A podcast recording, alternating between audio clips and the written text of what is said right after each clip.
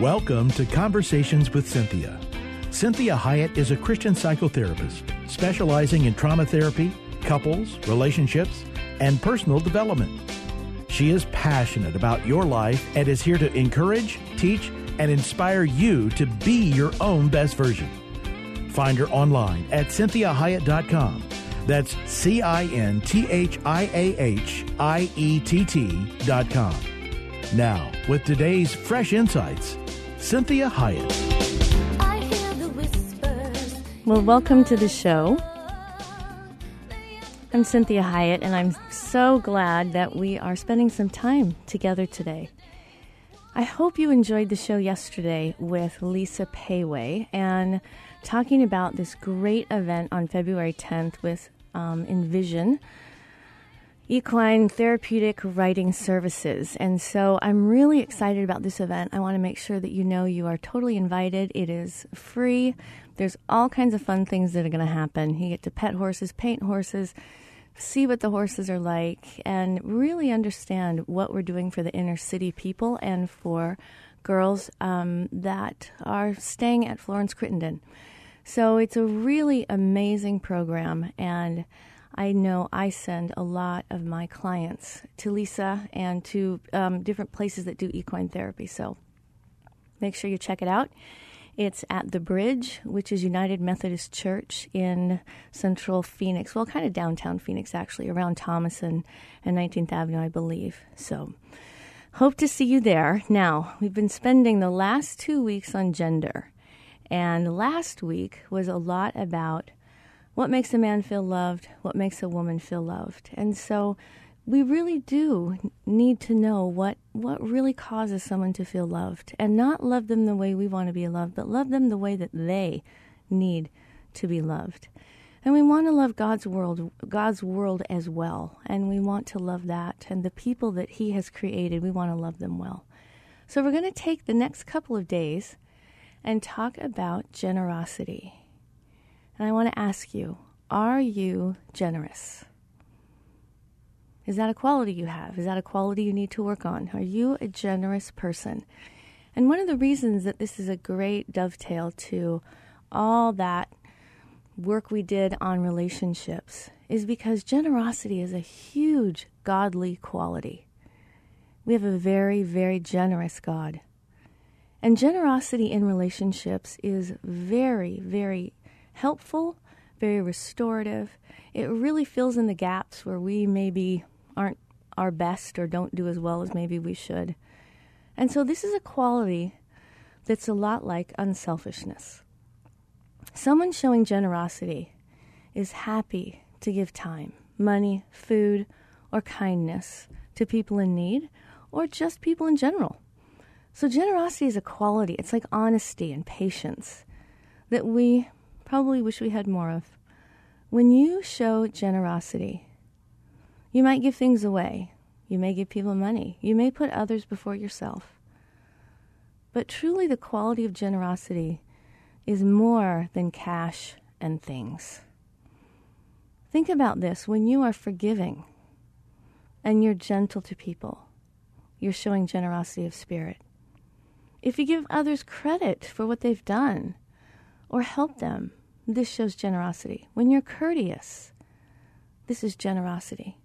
Patience, understanding, equanimity. When you are practicing those types of things, that's generosity. The world would certainly be a better place if more people showed generosity to others. So start learning this word, generous this word generosity.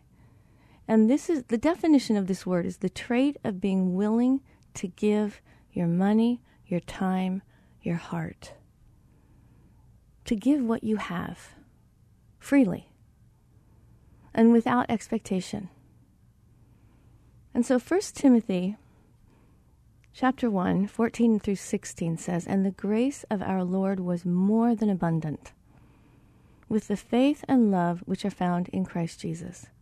It's a trustworthy statement deserving full acceptance. That Christ came into the world to save sinners, among whom I am foremost of all.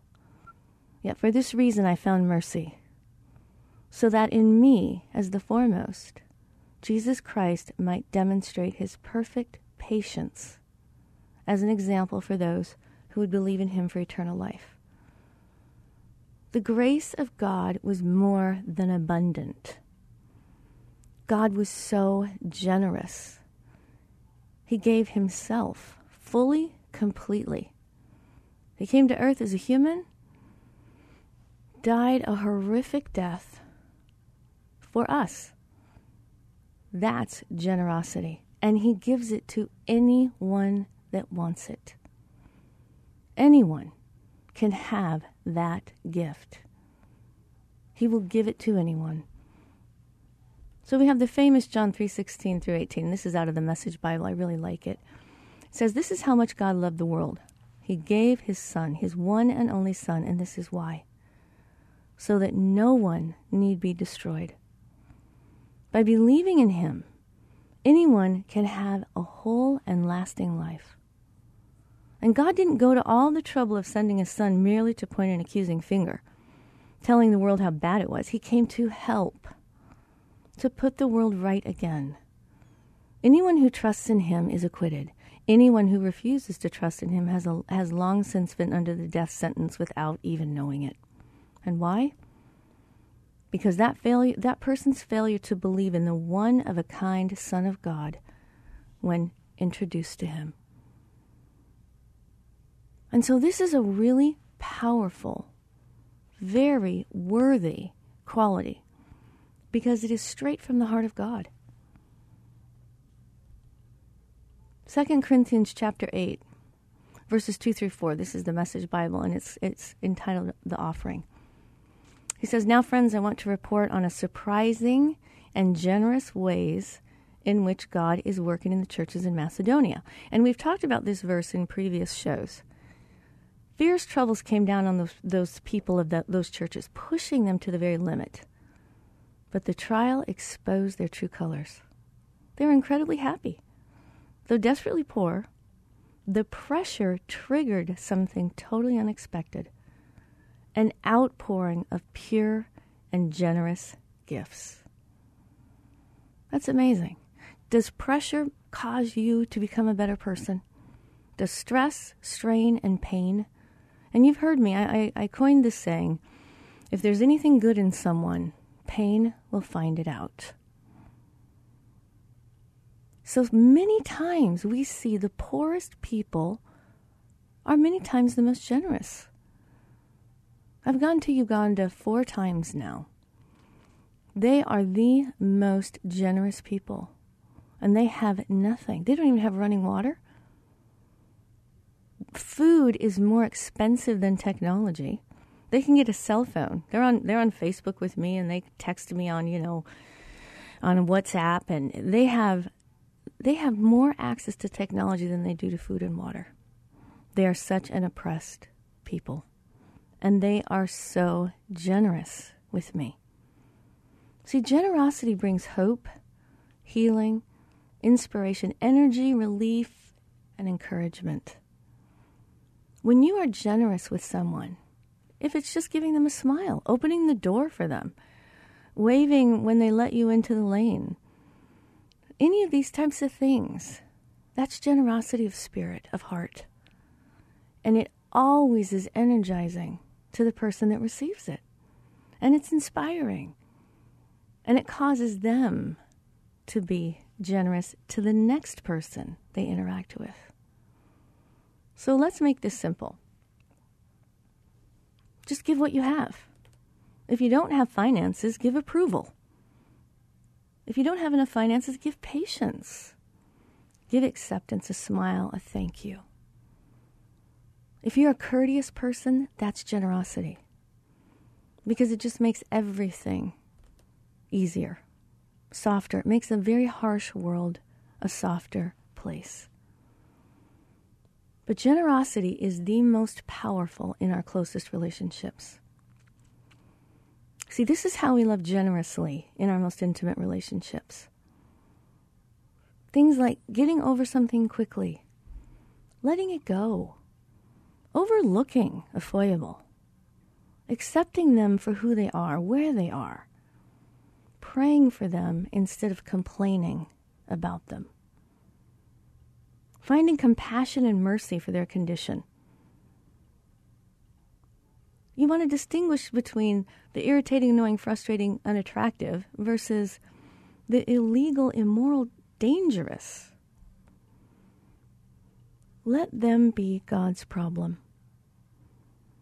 Ask yourself do I need to be judging them? Is their behavior actually keeping them out of heaven? Not if they're a Christian.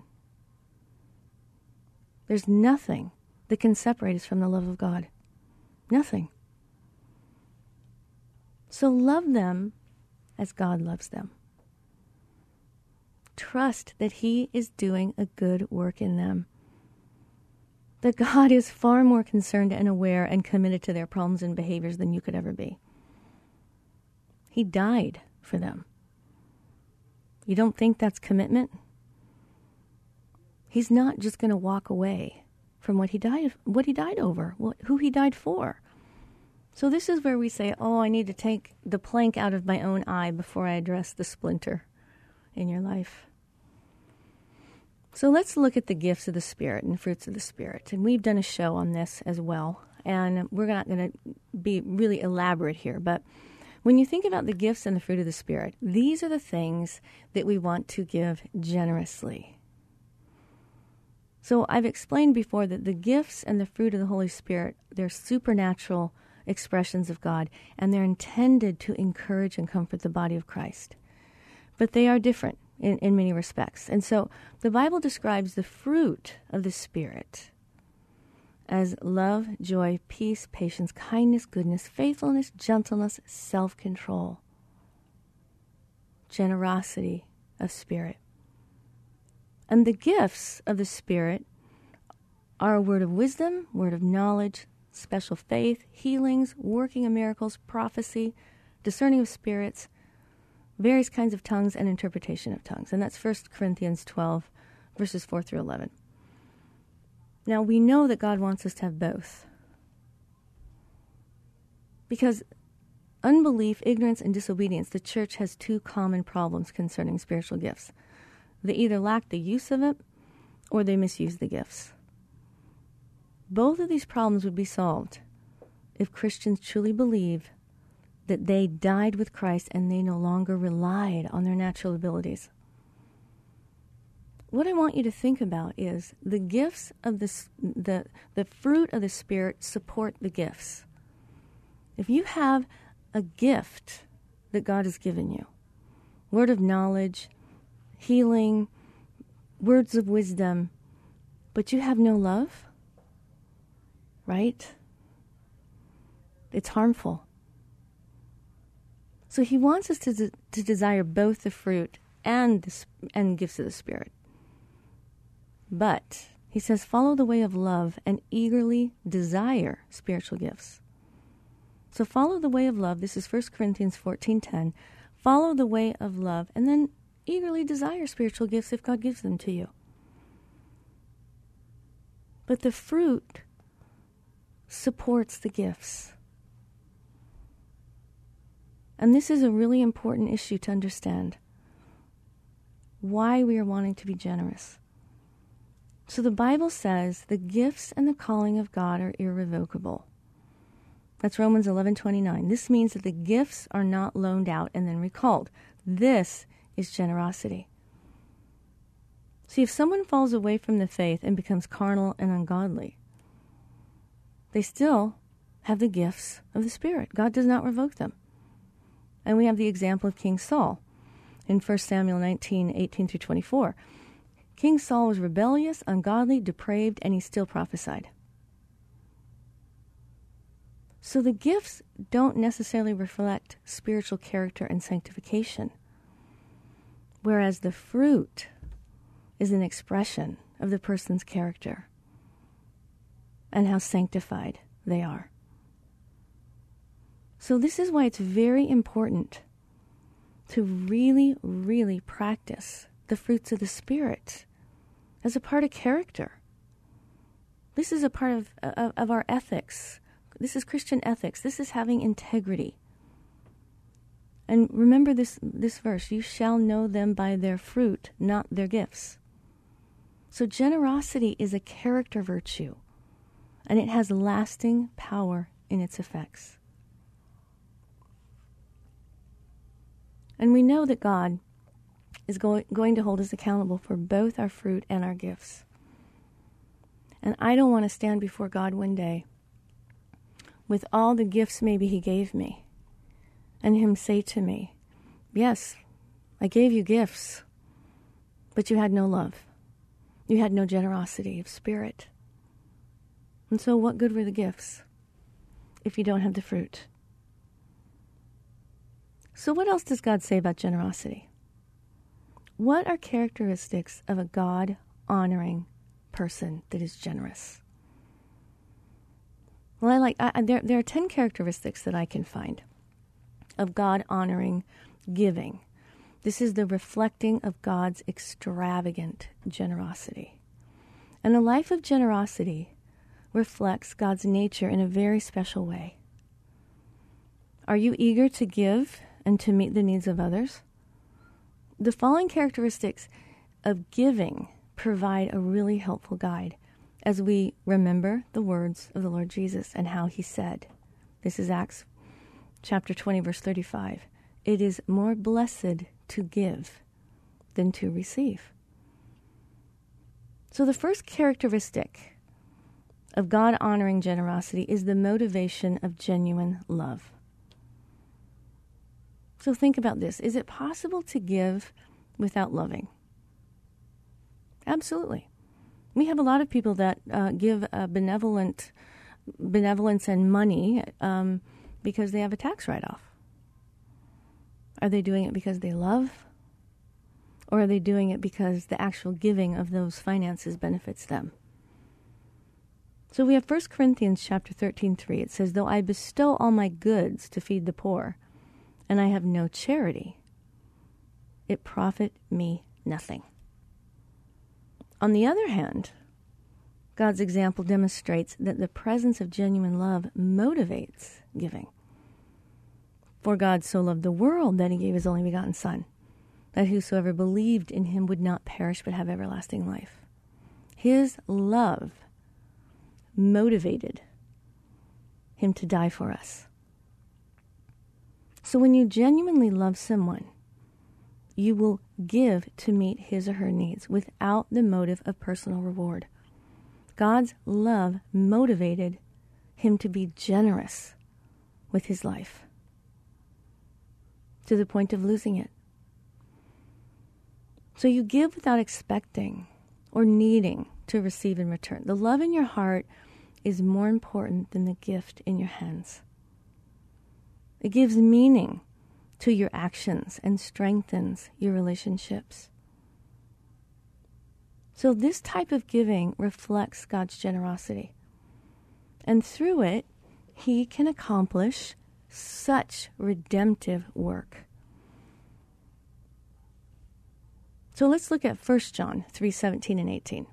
It says, Whoso hath this world's good and seeth his brother having need and shuts out the bowels of compassion from him. How does God, the love of God, dwell in him? My children, let us not love in word, neither in tongue, but in deed and in truth. So, the reason I'm talking about this character issue of generosity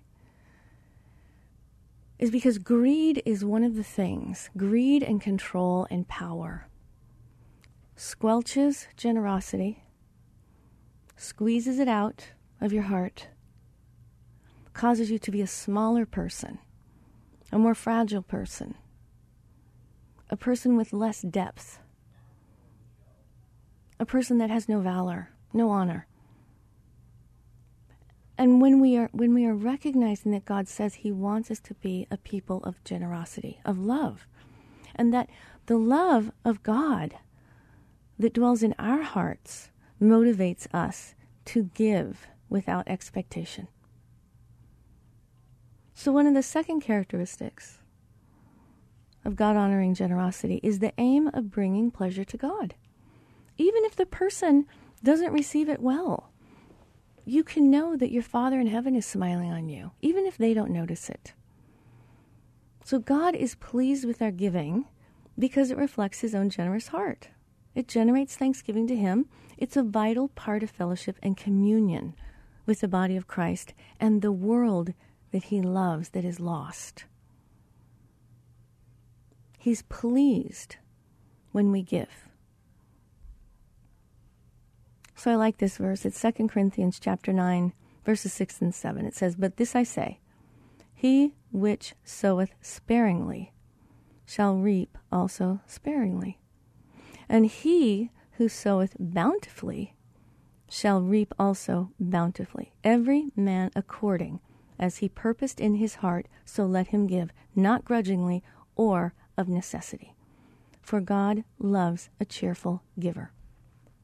And the Greek word for cheer, cheerful, sorry, is his, hyselaris in the Greek, hyselaris, and that means merry or hilarious. The prompt or willingness. A hilarious giver is one who eagerly gives God the first fruits of his increase and takes advantage of all the opportunities to meet needs of others. So the cycle of generosity continues because God is able to make all grace abound toward you and me, always having all sufficiency in all things, that we may abound in every good work. Because as it is written, he has dispersed abroad, he's given to the poor, his righteousness remains forever. He ministers seed to the sower, both minister, ministry for bread for your food and multiplying your seed that is sown, and increases the fruits of your righteousness. And so then we're enriched in everything, which should cause us to have great thanksgiving for God. So, the third characteristic we're coming to the end of the show. We're going to pick this up tomorrow. The third characteristic I want you to think about is generosity. This is the goal to strengthen and unify the body of Christ. When we are generous with one another, we strengthen the body of Christ, which makes us better able to withstand the world and the evil one. The human body illustrates the unity and interdependence that God designed to characterize the church. As members of the body of Christ, we need one another. And when we have much, we should give generously and graciously. And when we have needs, we receive with humility and gratitude. You see, think about how you feel when you give something to someone and they say, No, no, no, don't give that. No, I don't deserve that. If they receive it generously, then it increases you. This is why the giving and receiving is both generous, both an, an aspect of generosity. So we want to follow the example of Christ and inspire one another to be followers of God, to walk in love as Christ loved us. So we're going to end here today. So make sure you join me tomorrow as we talk more about generosity and the impact on relationship and the world around us when when people that are not Christians experience generosity this breaks their heart in a good way. It warms their heart. And it causes them to be more open to the idea of God, the God who loves them. Have a great day. And I will talk to you tomorrow. Be generous. Be generous.